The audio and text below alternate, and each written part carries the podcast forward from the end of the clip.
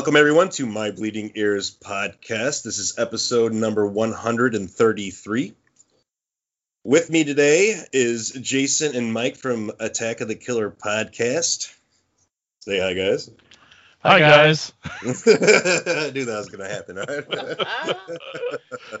uh, he's my guest host today. I'm Larry. Uh, Jesselyn is not going to be with us for this one, but um, we got a cool show for you today. Um, I am starting this month, November, as Indie Movie Month. And uh, I'm just going to be interviewing and having guest hosts of um, people who've worked in independent movies. And so I've known uh, Jason and Mike for a while now, and I know that they've worked on uh, several movies and have directed several movies also. And I thought, perfect for the start of November Independent Movie Month. So Yay, what a great month. Yeah, yeah, man. Thank you, Larry, fun. for uh, turning the spotlight onto the filmmakers. It's amazing. Yeah, that's awesome. Not enough of that. Mhm. Appreciate it. Yeah, exactly. It's a good idea, especially when um, you have like a podcast or something talking about movies to have someone who's actually like done them uh, come on the show. Like I, Boy, I, have we. I haven't done shit. I, I have, I've acted one time, and that's the- Oh, go on. What? What? Oh oh this to is see uh, this. this is not very well known, but Oh. I, I I was in a movie one time, News. and it was a speaking role. Now, uh, I actually found it um, a while ago. I'll, t- I'll get there in a second. So, back in high school, I was a drama major for four years, uh, actually three years. But um, and there were, uh, and it was a pretty good drama class. There, we had a big theater. We put on some big shows, and we used to have some directors, some like educational directors come in and snipe some students to do some roles in some of the like the educational movies they they would do, like um, Don't Talk to Strangers and any, anything. Um, the name of the one I was in was called I Am the Boss of My Body, and it it was a, a child molestation one. Oh. Yeah, uh, but here's me, 17 year old me in this movie. I'm not necessarily, I'm not the molestee. I'm actually Okay, good. Okay. playing the part of an adult um, who's also not the molester, though. Uh, Okay. it's a weird role. Like I, I'm like in an office building and I'm like talking about something and I, I kind of forgot all about it. Um, but I'm in this movie and I watched it last time was over 20 years ago, and I lost my copy of the VHS. So Hmm. one day when the internet got better, I was like, all right, I got to look for this. And of course, I looked on YouTube, wasn't on there Oh, looked all over the internet and found it. I mean, this is years ago. I found it on uh, the Discovery website as a DVD purchase. I could have bought it for Oh. seventy dollars. Oh. And I was like, you know what, man, I'm gonna, you know, I should write you a letter and be like, you know who I am. I'm in this child molester movie. kind of a big deal here. So Yeah. Uh, give me a copy, would you please? Signed, Larry W. I'm in the credits, please. so uh, at, some point in time, I will get that uh, that that film. But uh, yeah, I acted before. It was actually, you know what? We'll go and I'll, I'll talk to you guys about how um, Shaun of the Dead ripped me off.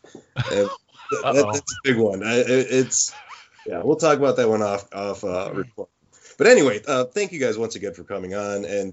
And thank you for including my my bleeding ears into uh, the uh, Prescribed Films Podcast Network um, to get our name out there more and just Heck uh, yeah. uh, just do movies and have fun and everything, and uh, to see other creators work. So thank you once again for having us on there, and um, it, it's been fun. Thanks for being being part of the uh, podcast family. It's awesome. Yeah, we love your show. Any chance to help get it out there? People thank need to hear it. Yes. So, um, guys, watching anything fun lately? yeah.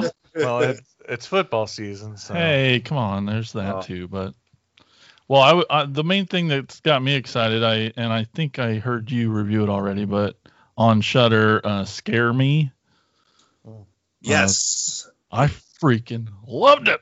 It was fun, wasn't it? It was really fun. You, I didn't know where it was going. Mike, he had stayed away because he or at first because he thought it was going to be just more another an- anthology, which I'm not opposed to anthologies, but y- you know, I just wasn't in the mood for an anthology. Sure, and and now that you know that it really isn't, I mean, it is Right. because it's several stories, but it's really these two actors going at it, It sounds really unique, and that really caught my caught my and eye. it, and it feels that way too as you watch it. So I'm a, I'm a, I really liked it a lot. Yeah, it, it was a uh, drama major's wet dream. That Yeah. movie. yes, exactly. uh, yeah, Shudder's really they're really knocking it out of the park, man. They're with the movies that are coming out. Like I like Scare Package. That was fun. It was great. Scare package was so much fun. Yeah. Yeah, especially the ooze one where the guys. Ga- yeah, That was hilarious. I loved it.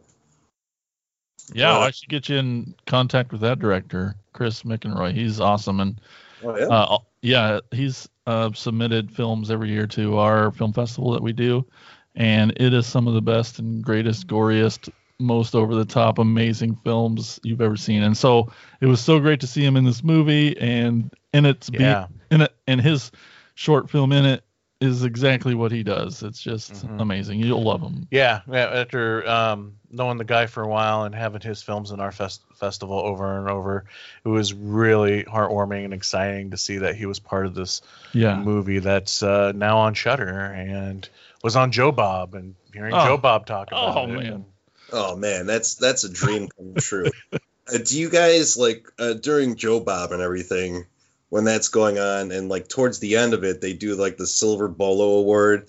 Do your I'll hold my breath just a little, just a little. I Yeah. try, trying not to, because I don't, I don't think there's any ego here. It's just, but you know, you're just like you never know. you just I- Because we, we do know somebody We- that we won the Silver Bolo once. So yeah, So and and and, and it was a uh, it's a guy um, who does for you know for podcasting and on our level, you know, uh, yeah. our He used to of be on a network we were on Yeah. back in the day, and And so you know, so there's always that little like, especially after that, I'm, I'm like, Like, well, oh. you know, man, I don't know, so maybe. you're saying there's a chance. yeah, I mean every time, every time I'm just like, oh come on, man, someone I know is gonna be on this, please, and yes.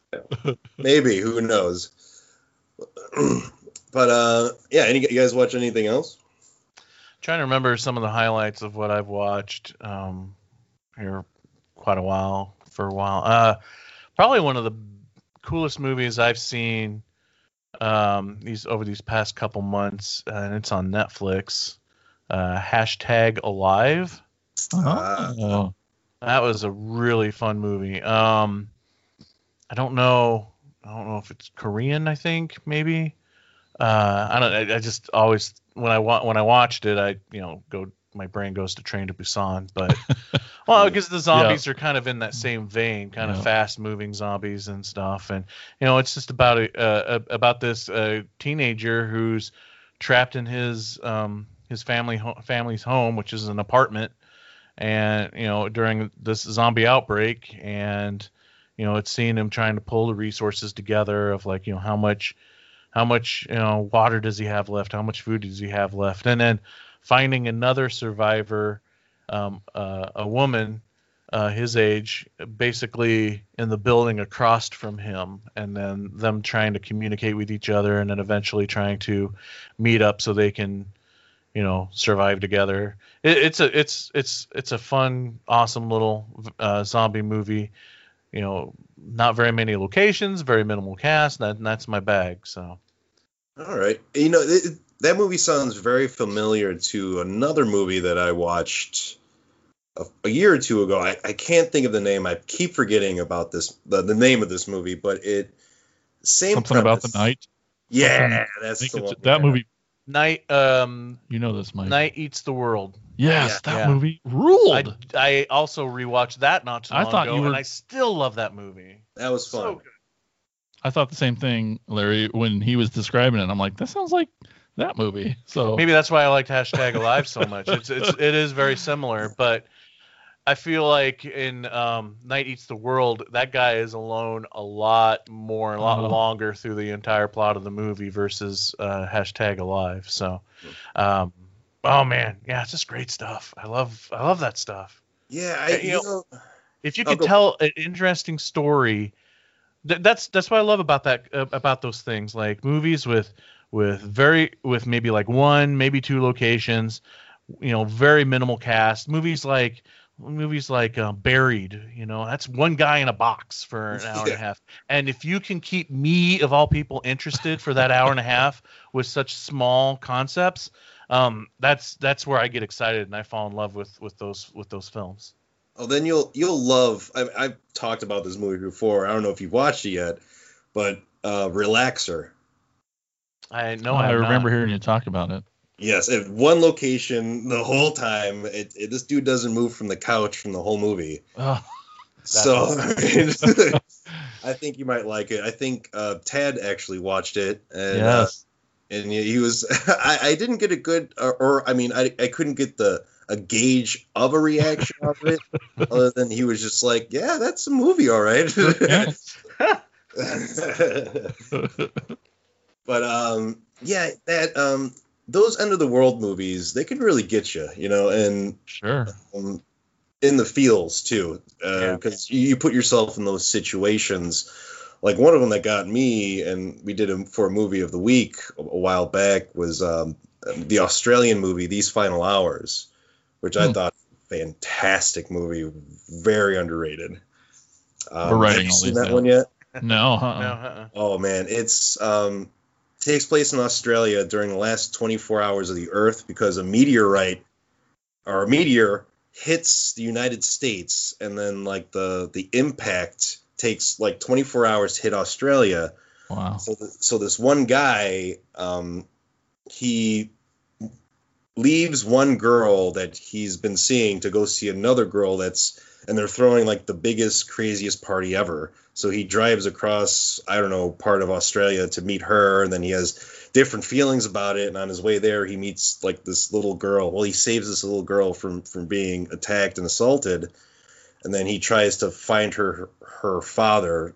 Um, it's like a redemption story but all while this is happening like a news report keeps telling like how many more hours until impact is going to hit australia Ugh. before the world ends. Wow. And it's it's like the last like 10 minutes of the movie like really like wrench your fucking heart man it, it, it's a rough movie man like the party scene that they have in there is rough like people are playing like russian roulette and taking all sorts of molly and whatever it's nuts i, I definitely recommend that movie if you like end of the world kind of stuff Okay. Yeah, definitely need to check Yeah. that out. Sounds cool. Yeah, these final hours. Um, and it has the girl, the young girl who is in um, the Spider-Man, the newest Spider-Man movies. The young girl who likes the Oh yeah. big dude. Yeah, she's the little girl in the movie. So, oh. but uh, yes. Whew. Anyway, um, See, talking movies. It's, it's so fun. Yeah, I know, man. Uh, um, but yes, uh, I would definitely check that one out. And Netflix has been churning out some pretty decent movies lately too. Uh, have you guys seen the um, uh, Vampires versus Bronx? No. No, it's definitely on It's my on list, list. because uh, there's been so much buzz for that movie. So many good reviews. It's uh, Until now, Uh-oh. apparently. Uh-oh. it's it's not bad, but I you you end up giving this movie a lot of passes. That's what I'll say about it. Mike's really good at doing that to movies with the shit he watches. So Oh shit. Sometimes depends on the movie. I'm gonna say this before we start getting into the the movie of the week right now. Um, but you guys are the director, directors, co-directors of um, Collapse. Um, how did this all? Like, what's what was the beginning of this whole process and um, the making of this movie? Let's go back to the year 2009, maybe even a little earlier. I thought it was You, if you want to IDFG, Well- if you go that far back. Well, here's what I'll have Yeah. to say because I don't know where you were going, where you were going to go with the story. Um, but I know we have been that a lot when it comes to this particular film of ours, because this one's different than uh, the, a lot of the movies that we make in the fact that we make movies under our company called Prescribed Films. Now, this particular film was uh, a work for hire under another production company. So I wrote it. Jason and I co-directed it uh, for somebody else. So technically, it's not really our movie. We kind of signed over all the rights and stuff. But it's our But it's it's, our movie with a budget. us on screen. Yes, Yeah, it's mhm, our it's our movie with a budget. Yeah. Um, and you know we hate talking about the politics behind this particular film, so telling the the origin story has gotten to be kind of um Well, the the nice the nice way to put it is, we early in the PF. This is our 20th year making movies. Um, we've made for 50, 60 movies Holy in shit. 20 years. Yeah, and no, I mean uh, short films, but Short films, I mean some at least a dozen, 15 t- uh, features.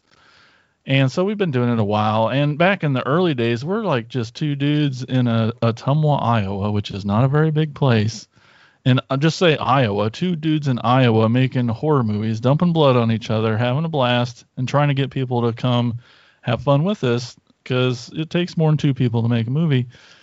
And so we got it in our heads early on. We were like, one of our strategies was to be like, well, Iowa's only blah blah blah, whatever we'd say. We'd always say, we, so it, kind of started calling people out, and people were like, "Wow, well, you're not the well." What anyway? It got people talking, and we we we met this guy, uh, Bruce, who ends up being the producer of Collapse, and he becomes our friend. And he's a he's a guy interested in filmmaking, and he just lives a couple towns over, and and he may he he was probably more of a writer, but uh, and so he's try he makes movies. He comes helps on our movies. We dump blood on each other. We're all best friends. It's great, and years and years and years of this. And then, yes, in 2009, Iowa got uh, the tax incentives. Finally allowed in our, I mean, you're in Chicago, so I know you're sure you're well aware of tax incentives. Yep. Helps helps lower budget movies get made, Yep. Yeah.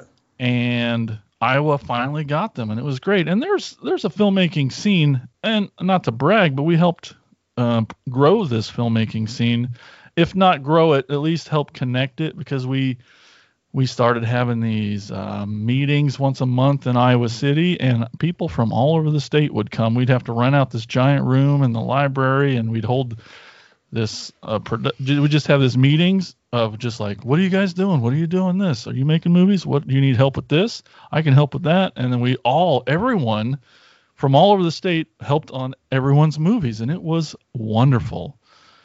And then the tax incentives came, and it was great because there was kind of a community going, and and people were making movies. Uh, the one of the first big ones that everyone probably knows about is the Crazies remake. Uh, Yes. Came and was made under that, and that's awesome. And things were really starting to look good. And and our friend Bruce figured out a way to get involved uh, to produce a movie using the tax incentives because it's not and i don't think any of our brains could handle how taxes and money and finances and all that shit work and it Nope. We're all creative brains anyway and we just want to have fun and like i said dumb blood on each other. So it was we were really lucky that we had our friend who likes these things but is also smart enough to kind of figure out how to make the money work. And he i mean he, he invested his house into getting a movie made. So in the very beginning of 2009 he wrote and directed a movie and mike and i helped crew on it. And it brought together a lot of people and we had a nice little film family for that movie. And then he and then so summertime came along and he used the money from that first movie rolled it into the next one because he was smart and figured out how it worked. And like thank god for that. And he gave us all jobs that year and we helped make this other movie in the summertime. And it was awesome and it was even bigger. And and like it's like oh man is this train really going to keep going? It was the greatest thing because we were making real movies five you know monday through friday. We were not weekends when we could after hours this was like real job stuff it was amazing and he was employing all of us friends and it was great and it was like that movie's wrapping up and it's like bruce what are you doing next buddy and he's like, "Oh, I don't know. You know anybody with the scripts?" And Mike's like, "Do I? I got 17 of them right here." And uh, and it just worked out. And because we've been friends forever, we just totally lucky to have this friend who'd figured out the money part and the producing part, and he's just helped us make it.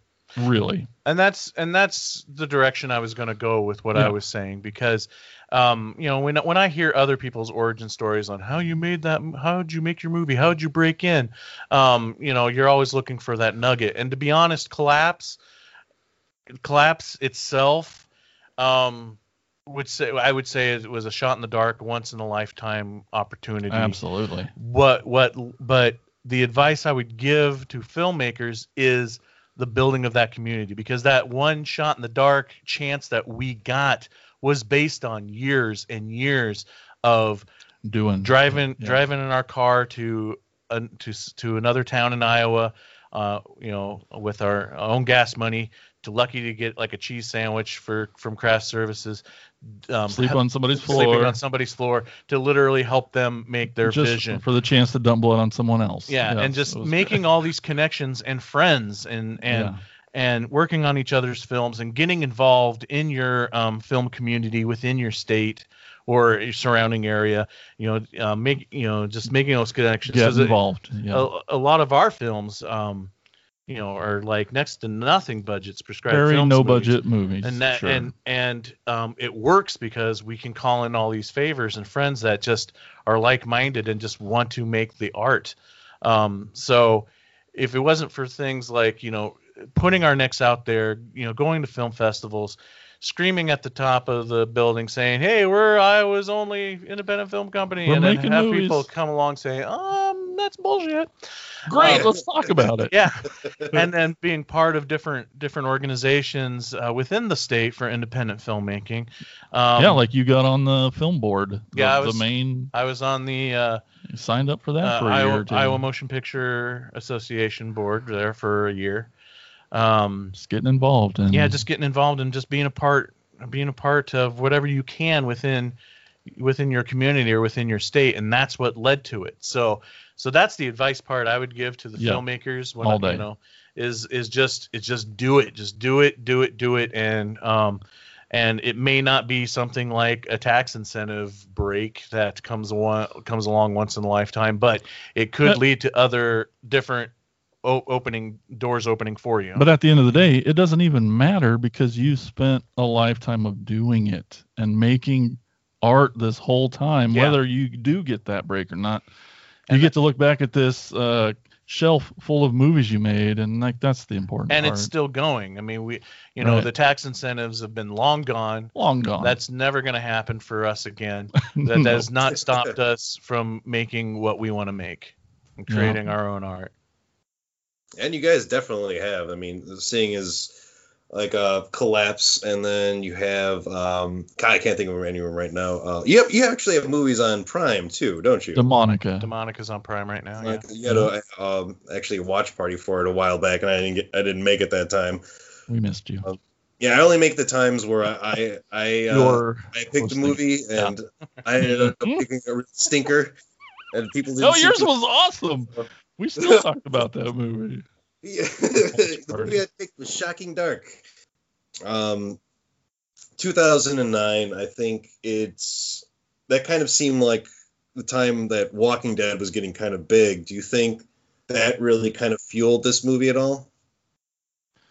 Good question.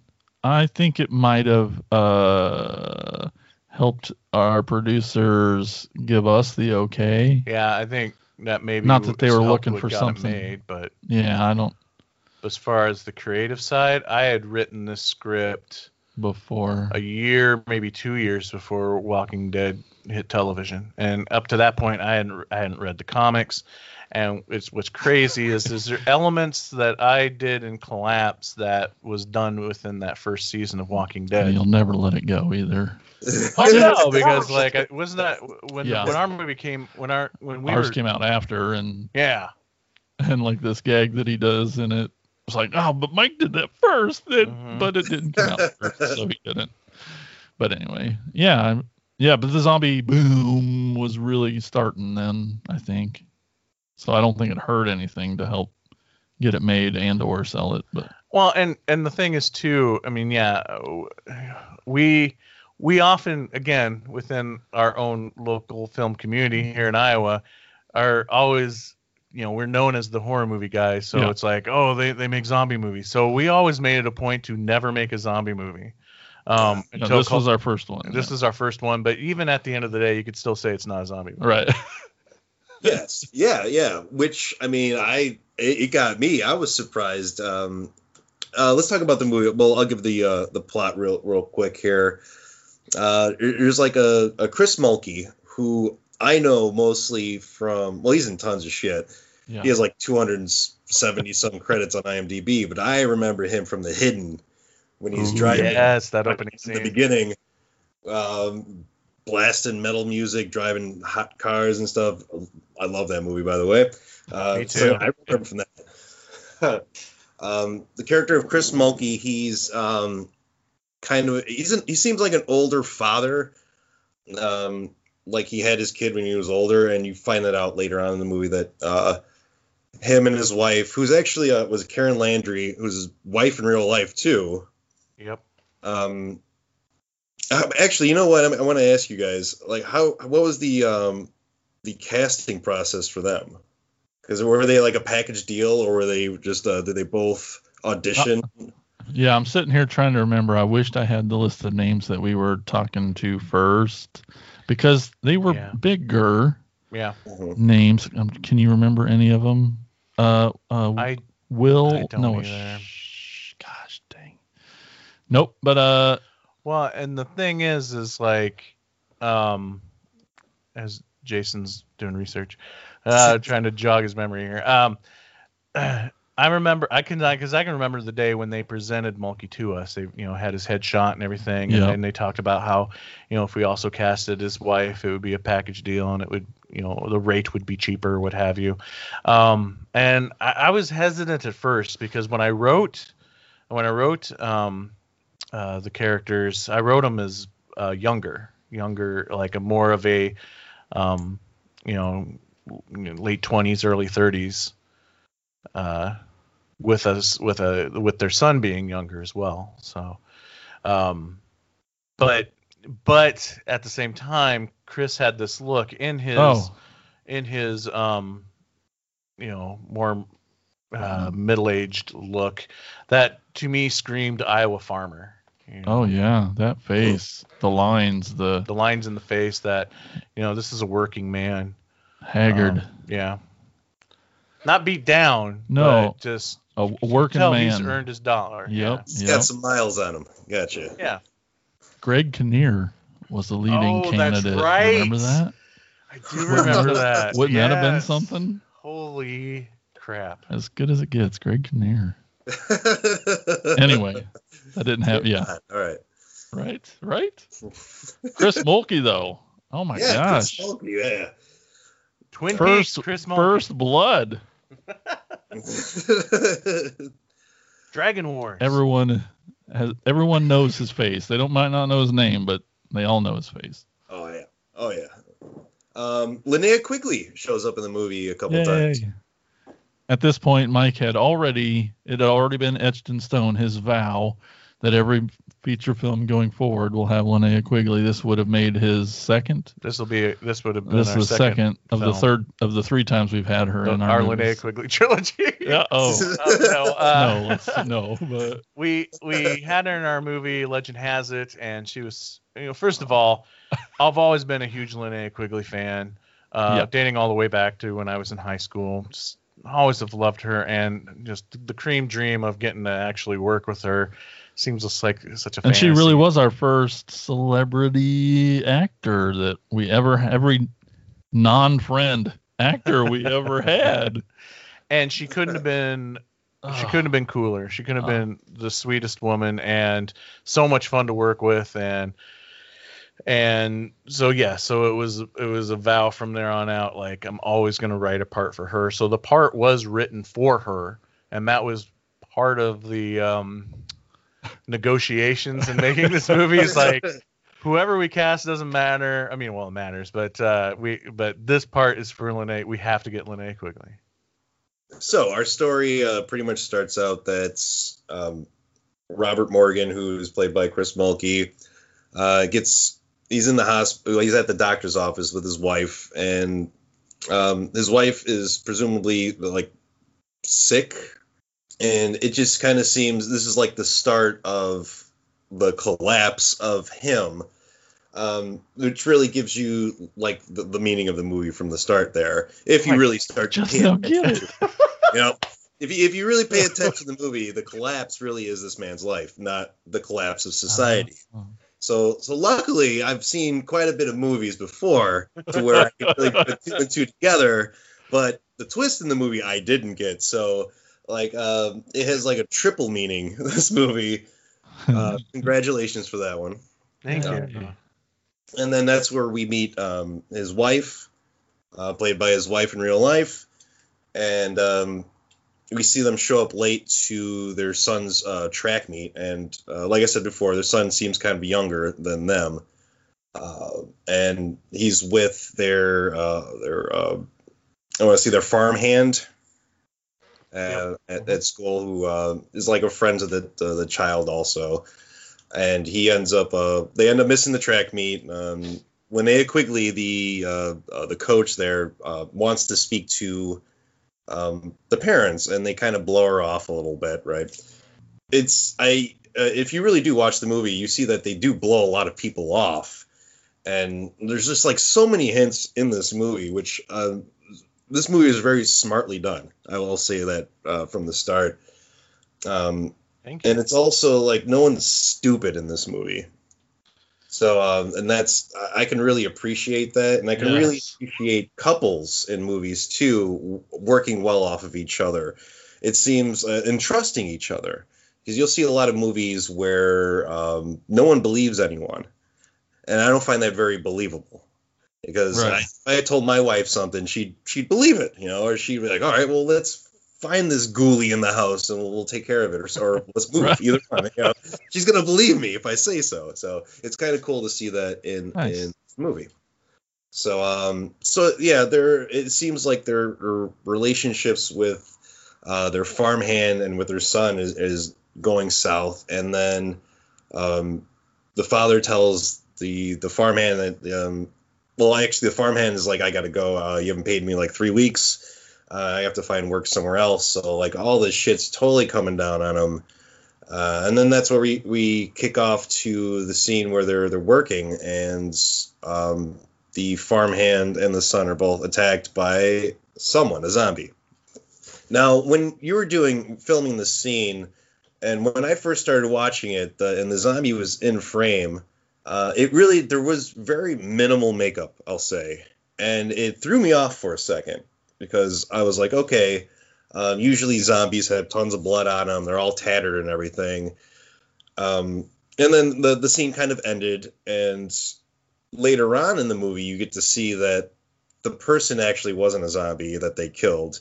It was just the the the um, the main character losing his mind and and dreaming up or, or seeing things that aren't actually happening.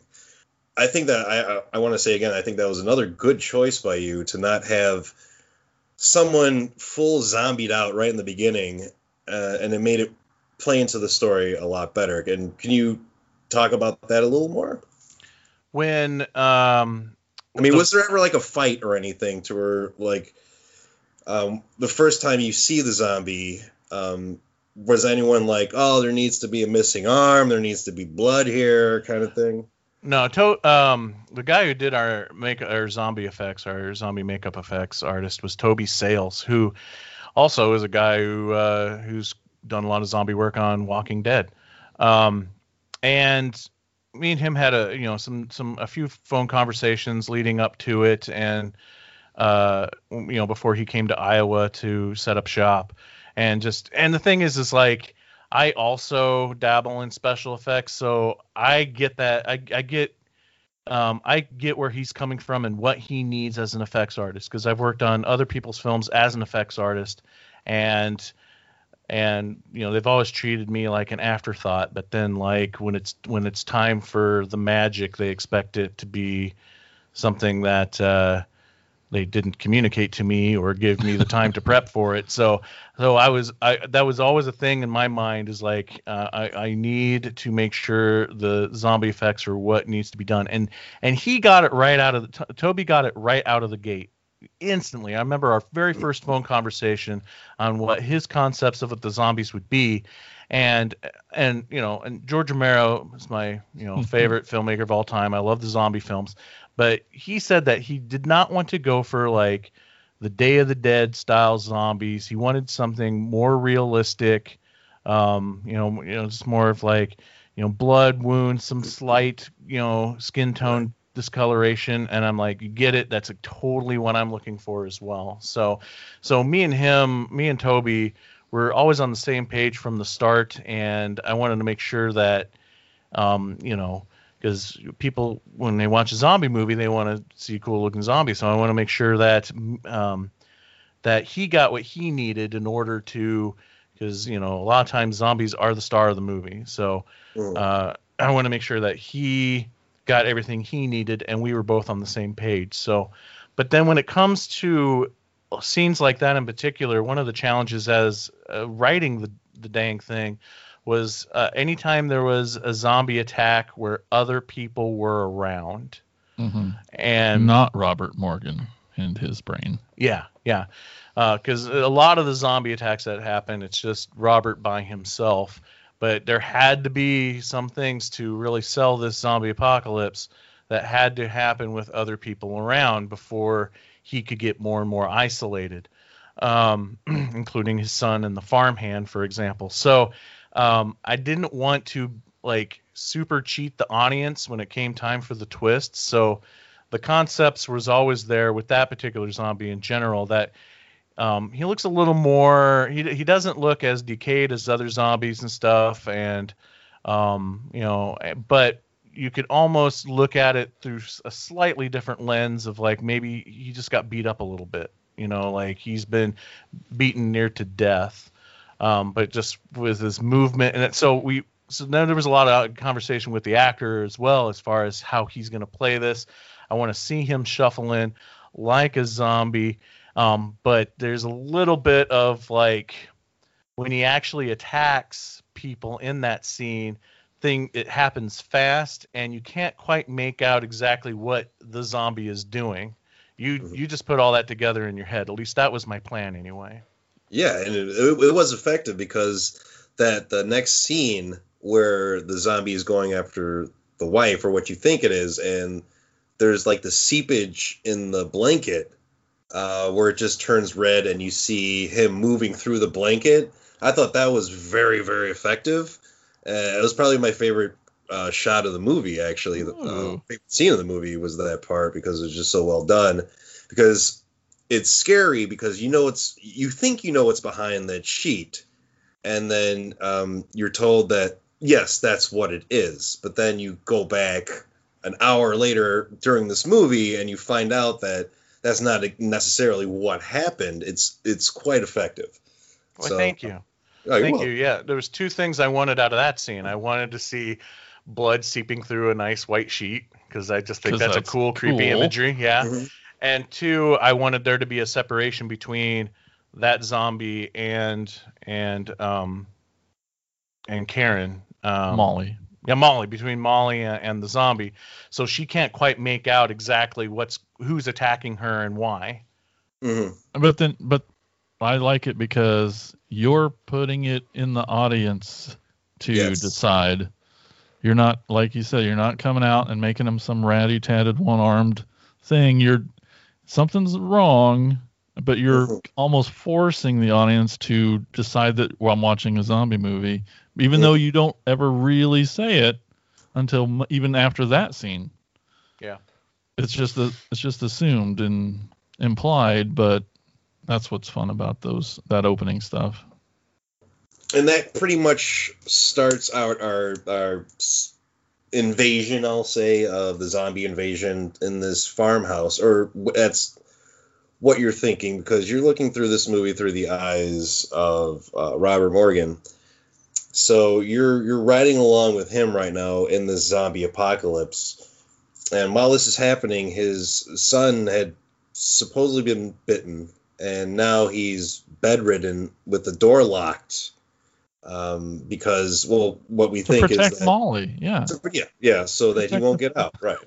Um, he's giving him like sedatives to to uh, calm him down and to presumably uh, stop the change if he could, uh, or at least that's what we're led to believe. Um, so, uh, how how is it like working with um, a young actor like that um, during this whole movie?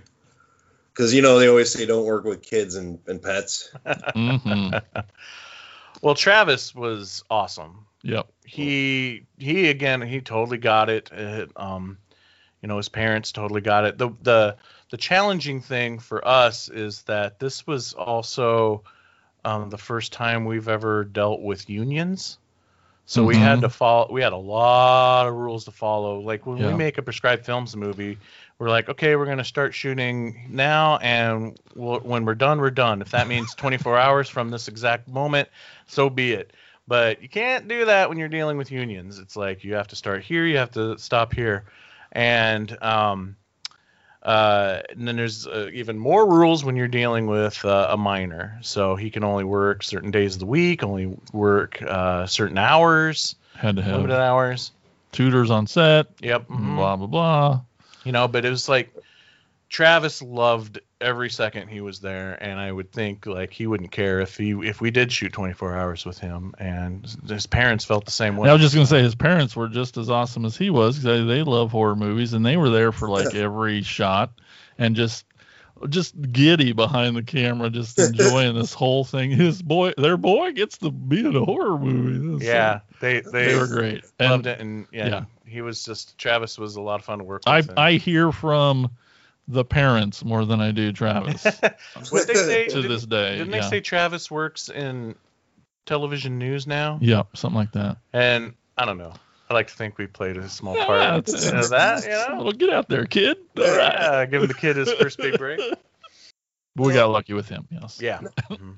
No, I, I, I guess I've now you, you this is a, a union film, and now isn't there a thing with um, having both of your names as directors if you're part of, or is that um, something totally different that I'm thinking of? That'd probably be the Directors Guild. Directors business. Guild. Which- I, yeah, uh, when we say we we it was a union shoot, it wasn't. It was more just like, Like- the work, the working unions of Yeah. the filmmaking unions of Iowa and Chicago and the surrounding areas. That So we, yeah, so not not like the independent unions like screen or like uh, actors and, and screenwriters guild and directors guild and all that stuff because I was never part of any of those No. unions. Mm. Um, so I, I we could still shoot independently, but we we still had to follow. because I think we qualified as a low budget something as far as that goes that kept us out of a lot of that stuff. Yeah, yeah, yeah. That was I think based on budget It budget. was more about just the the local working unions. All right, cool. So oh, great. Then that, that works. Yeah. Out, that works out Yeah, because better. I think it's the Directors Union, the Directors Guild that has all those rules about co-directors, and it was Yeah. definitely tough times for a while until it kind of got popular, and I think it's probably a little easier sailing nowadays. But yeah, Thank thankfully you, we didn't. Coen brothers. Uh, another effective thing that I saw in the movie too, which it usually it doesn't take me completely out of the movie, but I just like um, pictures in movies where like people have pictures on the walls of the family and I already know. Already know. It's and it's always like pictures they took a week ago, but you guys actually had pictures that seemed older Oh, that uh-huh. were taken a while back and that they're on the wall and everything, or at least that was probably their photos that they they were they're married, so I'm sure they brought their own. Yeah. Yeah, that was the cool part about hiring a you know a, a married couple to play a married couple. They brought they Those brought were wedding their wedding photos. photos, and there was photos of them together on the fridge. Uh, Yep. Even i- the ones on the fridge were even like uh, riding horses or some Right. some stuff. So still very like rural farm type of uh, photos on the fridge, which was awesome. Yeah, because that that that was I like seeing that because I, I tell you every nearly every single movie you see that it's When Like it's they not did- authentic, you know Yeah. it. Right. Oh, yeah, They like- looked at Target two days ago and had these done. yeah. or or better when you see a film where it's like the guy looks at the picture of his daughter and they cut to the picture and it's uh, obviously the the actress's headshot. Yeah. Yeah. Um, so, uh, leading from uh, the initial uh, invasion, there's another cool scene that I like is the the window zombie comes in, which is pretty effective. He just busts through the window and starts attacking our main character. Um, was that ever in the script, uh, or was that just something you guys thought of that that day or a few days beforehand? It was in the script. Um, yeah, I don't know. Do you have anything to say about that? Uh, I just, I- most of what you see on screen is what was in the final draft. There are some things that we, we lost a lot of scenes. and yeah, there were some on the day things we'd have to change, but more like how things were shot necessarily, not story. But Yeah. yeah, those were all in there. Now, uh, how long, or just estimation wise, did it take for each shot to be set up for uh, this movie? Oh man. You can have that one. uh, well, I would say it uh, just to set up. I mean, we would we would roll in before the sun even comes up onto the farm. We were all staying in hotels in the next town over because we still shot in small town Iowa, and it it was definitely still dark when we got there. But I would say at least an hour to set up the shot and get things ready, and then you know maybe another hour to get the shot or two. You know, like it, it was definitely a slower process, Definitely slower than what we're used to. we're used I'm to? used to. but at the same time, this was the third film that year with mostly the same crew, so they're uh, especially the the the grips and they were all the same guys from the last two movies we shot earlier that year. And so there was definitely a shorthand. They definitely moved pretty fast. And so i don't think it was nearly as long of setups as maybe any most movie because we definitely had a lot of pages to shoot and probably shot faster than anybody really just because that's how we normally shoot. But yeah, yeah. it's definitely slower than we're used to also um, were you ever pressured to to move faster with anything, or, or was the picture pretty much smooth sailing? I would have to say that if the pressure I felt was from us, from Jason and myself, more than anyone else. I don't, I didn't feel pressure from the producer. There were times where, like, we would have not so fun conversations with the producer where we are the ones saying, "No, there's no time to do that." right or he he's wanting us to slow down. And it's like no, no, because we had a we had a hard start date and a hard out date. You know, we was uh, from October 1st to October 30th, and that was it. No, 31st. We we And- wrapped on Halloween. and we were lucky enough to have you know 10 15 years of making movie experience to know that like well we have to get all this so we can have a movie we can't just get part of it and hope that we make it work in editing no we knew we we knew what we had to get so uh, that helped us a lot on making sure But the, I feel that any time crunch was was self inflicted. That we were we were the ones that were making sure um, that because I mean there's some ego involved. There's two films ahead of, before this, and I felt like this one was the most ambitious one. I mean, it had special effects. It had um, you know it it had uh, name actors. name actors. Um you know a lot and more things at stake as well. We um, took over a town. I yeah, we mean took over there a was town. so yeah so you know i wanted to make sure that uh we came in on time yep. and within budget so. It's kind of the important things. Uh, you guys got to edit this also. Um, yeah is that usual for when you guys? Uh, no. i mean it is for our stuff but yeah, yeah. again that's what helped us since we made our own movies we were very familiar with how to edit and it's actually one of mike's favorite things of making the movies out of all the things yeah, it's which my is everything part of the process. Yeah, yeah, and I, I, that's where I don't know if I could ever go fully Hollywood because they always they always say like, oh, you don't write, direct, and edit. You don't do that. That's that's that's not a good. recipe for disaster Exactly. You know, um, and I get it. guys, That's about it. Yeah. I, I get that mentality. You know, like I mean, I've definitely seen plenty of movies where two, you know, one person one person was you could tell one person was in way too much control over the project and was not taking advice from others. Um, Oh, but we got to do this awesome thing that we've always wanted to do ever, and we'll never get to do again. Is we had, uh, we had a little tr- a truck with a camper topper on the back, and inside it was two smart kids with really fancy computers. and every day the film crew would just take the drives into there and they would dump it down and when we got back to the hotel at night they had edited most of what the day we had shot and it was the greatest it is as great as you think it would be No, I think I think it sounds awesome, man. Uh, just having uh, just having someone take care of that stuff and bringing it right to you. That, that I mean, that sounds fantastic.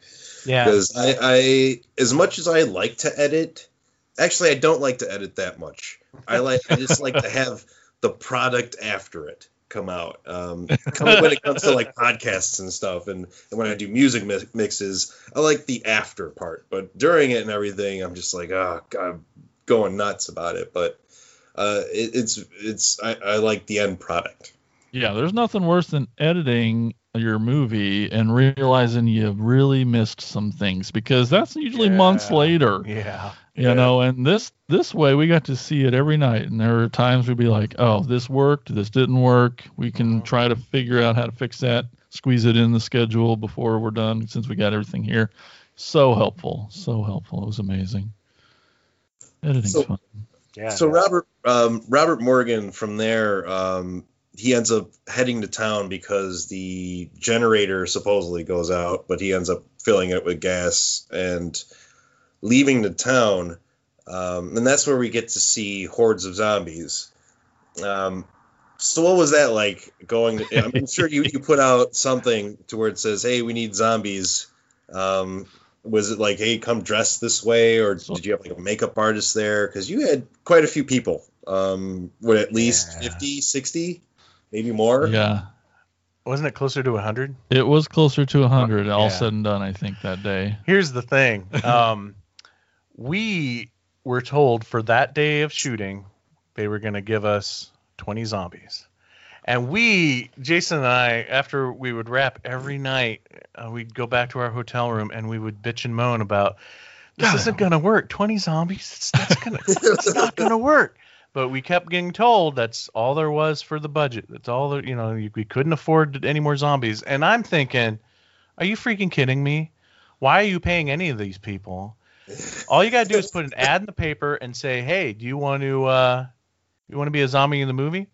People will come out in truckloads Yeah. just to be a zombie in a movie. You don't have to freaking pay them. and they did And they so and all that's what locals the whole that's the town yeah, so that's That's what right. that's what we did. We went to we went to uh, one of the producers and we said, "Hey, let's do this." And they put an ad in the paper, and next thing we know, we have almost 100 zombies. And Toby was like freaking out because he's like, "What? I thought I only had to do 20. No, I have to do." And we got to do the cool thing of like we took over the high school and like they had the whole gym and an assembly line and just like you would think and hmm and and uh, one of my favorite moments is I'm just so happy for Mike. Zombie have- Zombie Day was the greatest day of my life. Yeah, I'm so happy Mike got Zombie Day. Tell them about that morning. So we filmed in this town called West Branch, um, which is basically the downtown is one road. Yeah, At the bottom of the road is the fire station where we would do um, morning meetings and have breakfast when we were shooting in town. And and up at the top of the hill at the other end was the high school. Past the one little block of downtown that was West Branch that we shot most of the downtown stuff.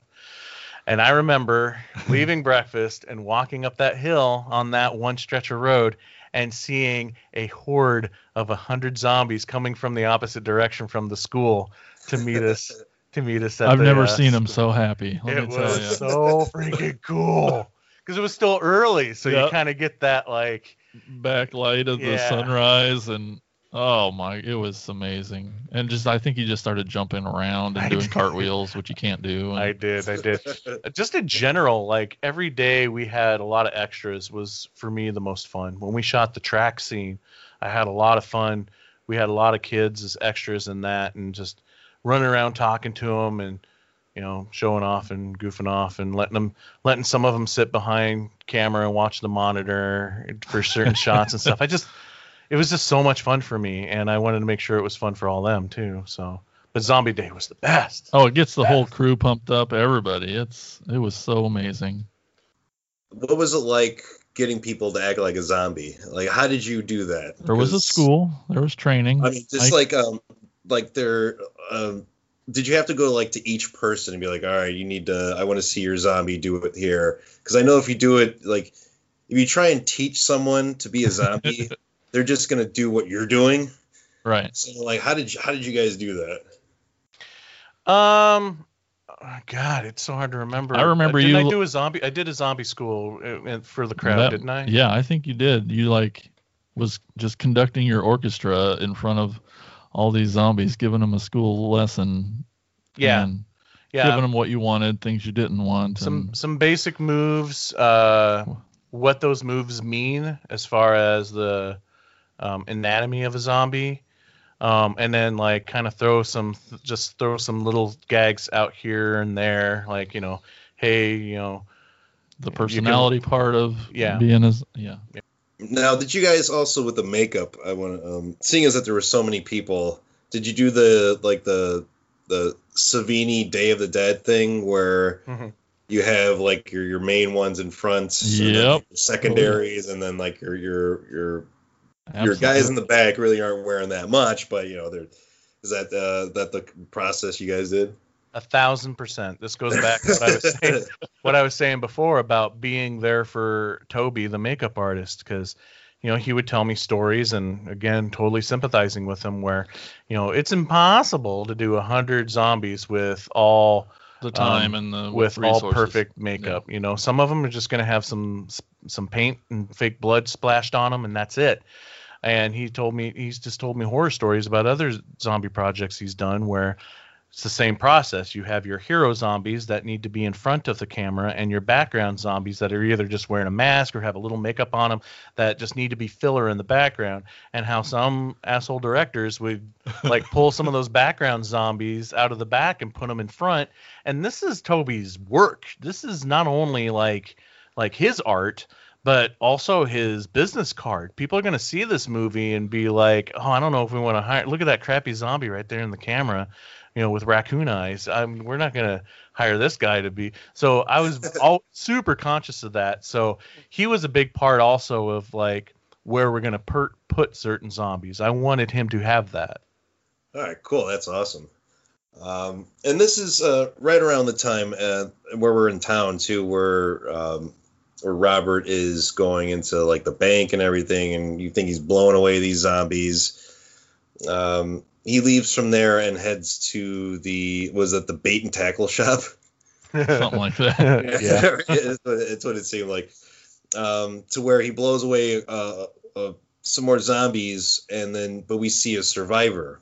Um, uh, this young woman who uh, is very afraid, and she's very afraid of Robert at this point. And I think at this point in time, when she was acting so afraid of him, that's where I I figured it out for the most part, or at least Oh, had nice. something to where I was like, why is she so scared of him? Why isn't you know? And how did she survive? And sweet, she was just there. I, I was like, oh, here we go. Okay, there's more behind this now. Okay, I get it. Now he's not locking away the son because he's uh, becoming a zombie kind of thing. I'm like, all right, there's there's a lot more to this. There's there's a lot more uh, uh, uh, meat in this soup, you know.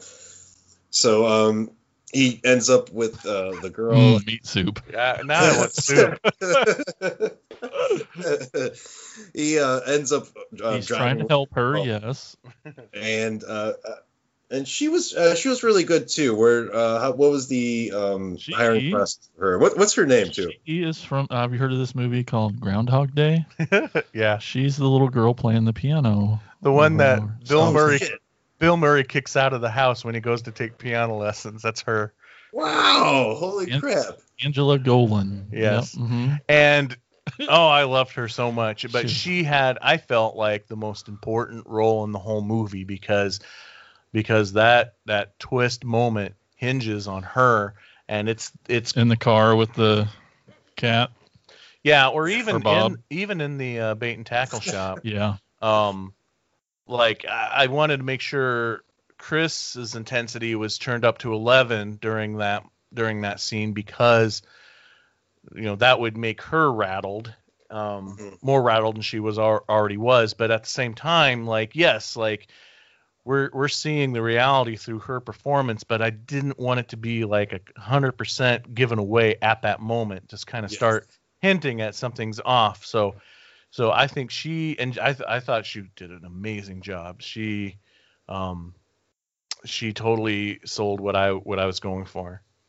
Uh, and yeah, that's when uh, right around this movie starts to like unravel everything that's that's going on, and um, we find out that Robert is des- definitely has some issues now, and I think the the stress of all the shit that's gone on in his life has finally caught up to him to to the point where now he's imagining zombies, and, and of course it goes a lot deeper than that than just zombies and everything, but. Um, and that leads us to uh, our, our the end of the movie to where we see that the son isn't a zombie at all, uh, and then he passes, and the wife has just been following the husband around this whole time and not necessarily seeing all the stuff that he's seen, to where she now knows that he's not all there, and um, he comes he ends up coming back home, and the cops are right behind him, and uh, there's a pretty cool shootout in this movie now too, to where um, this turned into a, a more of like a um, uh, I was I was gonna say like a Death Wish movie, but uh, more along the si- lines of Death Sentence. But uh, yeah, it becomes more of like a um, action movie in a way, to where the the villain is now um, a man and he's not a horde of zombies. Um, now, uh, what was the what was it like blocking with like the gunshots and everything, and working with um, uh, just working with props like that? Oh man, well that scene in the basement, I'm just gonna say was probably one of the more challenging as far as, especially as far as blocking goes, because I don't know if you could tell in the movie. I can tell because I was there, but that basement was tiny. With everybody, every actor that's in that scene, they're basically shoulder to shoulder, um, realistically in that basement. That's how small it was. You cannot stand in that basement um, without like I think we do okay fooling you that it's bigger, Well, but shit, I couldn't tell, man. So, it looked big to me. it's, it's so tiny. So So as far as placing people, and then we also have to then again reshoot some of those shots Right. where they're dressed up as zombies. a lot of the scenes in this movie we're doing twice. Yeah, you know. But we had we had some fantastic stunt guys and some the the gun guys were some cool dudes from Chicago Oh, that yeah. came down and they were excellent and and I'm trying to remember. Uh, guns are scary, so I probably ran ahead during all that. I think I think you're probably in the other room. well, we had to be. We had to be. Well, Well, yeah. Because again, the main room where all the action's taking place is tiny. So there's the you know you see the scene where the cops go in and then you just see the muzzle flashes in the off room. That's where we are through most of most of this at monitor because we can't we couldn't even get into the room to direct half a you know to direct half Yeah. the time. We had to shout what we wanted from the other room. That's how small it was. But um um There's yeah. a lot of fun squib stuff, you know. You finally got to do some of that, some real stuff like that. yeah. Always wanted to. and as small as that may seem, that really sells the movie. Like a muzzle flash can really sell a movie. You know, it, it- definitely if it's low budget because Yeah. and squibs too. I mean, Or you can always do like they did in the old like 40s and 50s cowboys cowboy movies where s they shoot at someone and they just grab their stomach and fall over. You know, It- Right. and that can be done in any movie really but to when you're you're starting to introduce squibs and and muz- muzzle flashes and everything that really kind of We- really can pump up your movie We at had least way at least to me you know someone who watches stuff like this and can really kind of pick it out we had way too much fun with the muzzle flashes in that shot where they're, it's coming from the dark room. Um, you should see the raw footage of it because it goes on forever. You would think this was a Sam Peckinpah movie with as many muzzle flashes. You would have seizures from watching all the muzzle flashes that we did. It was just so much fun. We just kept rolling. We also employed some good old movie magic that we, because we really haven't done any gun stuff in 20 years and 50 films. Like guns just isn't our thing, you know. We'd rather slash somebody anyway. But uh, we the the cool thing that I thought that we did with this is we did, and this is secret stuff, so don't tell anybody. But Okay. the shots we would film them already with the bullet hole in their head, and we would remove it with CGI until, and then bang, we would, and so we would cover it up with CGI and then Uh, and then take off that, and then the bullet hole's there. Yep. So we'd kind of do this weird backwards thing. So the bullet hole was always there. They would always react like they got hit, but it would just be covered up with CGI. So that's a fun use of CGI that I think Mike could live with. Yeah. Not that he's- um, have you guys ever thought more? Uh, I, I mean, working more on like guns or actiony kind of things, or maybe detective kind of movies? no. No, you want to just. I stick just don't more- think. Yeah, I don't. I don't know that we. I. I love you, buddy. I don't know that we can do action. I don't. I don't. Think It's so. hard. It's hard and time consuming. Right. There's like 8,000 shots that go into three seconds of an action sh- scene. Yeah. So yeah, probably. How do you do that? I mean, it always looks cool and I like watching it, but man, I don't know. Never in- as- aspired for that, I guess. Mhm.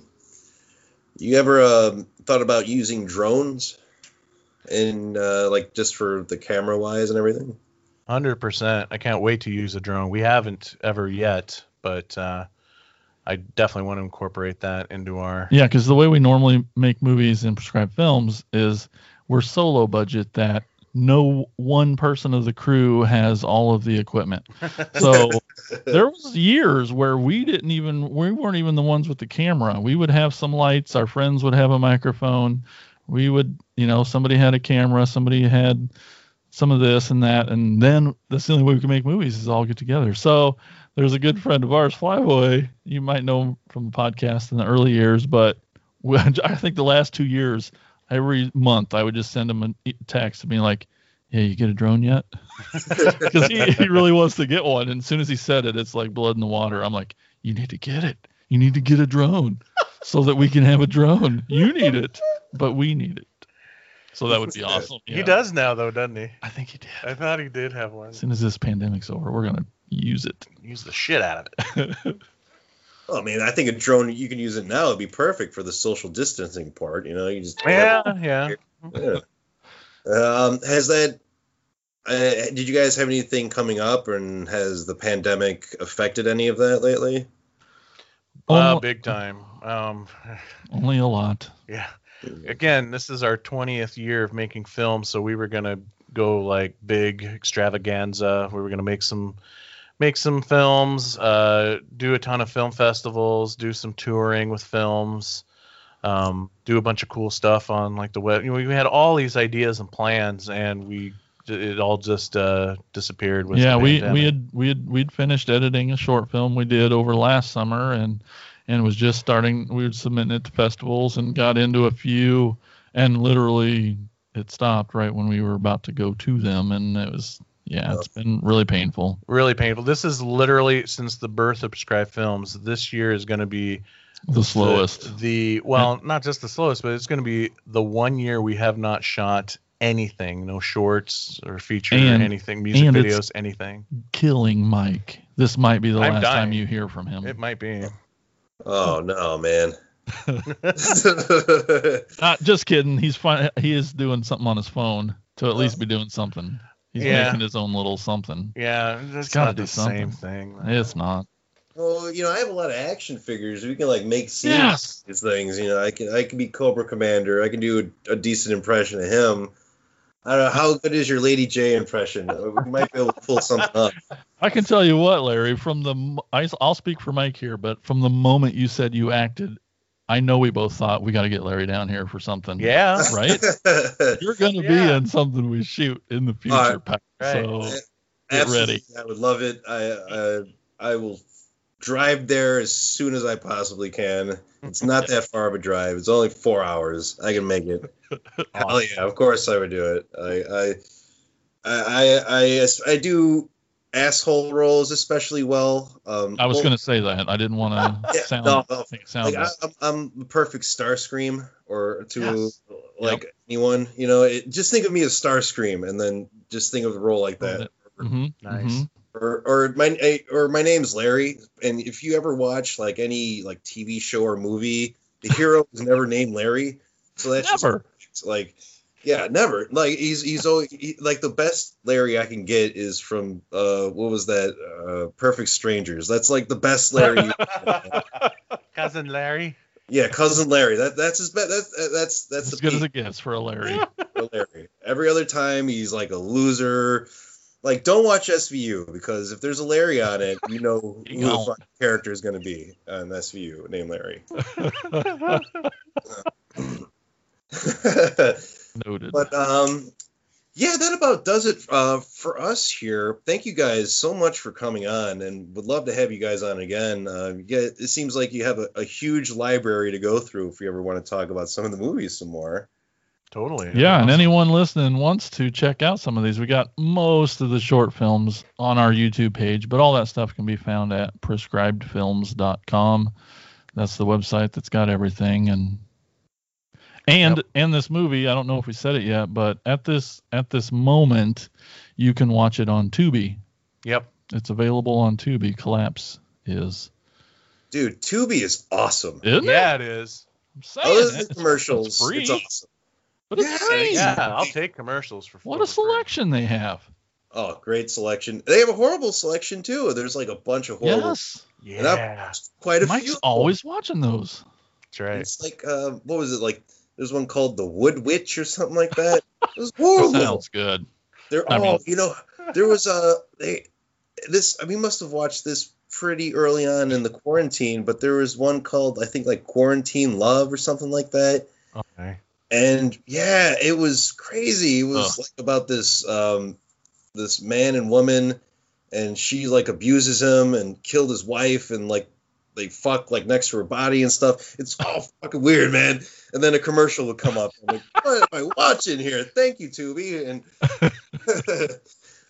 but I uh, definitely, yeah. definitely want to thank you again for putting the spotlight on independent film, and it's Yeah. so important and so great. And I know all of us horror fans and movie fans, it's easy to like the blockbusters, but there's tons of great stuff out there still coming out all the time. And and and especially with this movie because this is a good movie. Like it, it has Oh, twists. thank It got me. Like it's filmed well. Uh, like there's great camera shots. The lighting is is superb. Oh, pretty So- proud of it. You should definitely give this movie a shot because it's it's a good movie and it's a great twist in it. Um, Jesselyn at first she was like, you know, I'm kind of burnt out on zombies and everything. Yeah. And but I was like, yeah, well, this is a movie of the week. We'll watch it. We're you know we'll check it out, you know. And she was like, she was pleasantly surprised by it that it wasn't your your run of the mill zombie movie. I'll your run, it. actually, you know what? Hey. Uh, let me rephrase that. Your run of the mill low budget zombie movie, Yep. which Oh, yeah. wasn't. There's a couple of them out there. Just a couple. Uh, they Yeah. may be even redneck or heavy metal zombies, but Right. there, yeah. Uh, but yeah, thank you guys once again for coming on and chatting with me, and definitely check out Collapse and a bunch of their other work. It's all available. Well, not all available. Well, it is all available on, on the website and Yep. on Tubi. Thank you guys once again for coming on. Insane Mike and Jason, the director Larry. of Collapse. All right, everyone. Thanks for Thanks, for, having us. listening to us. And we will see you next week. Bye.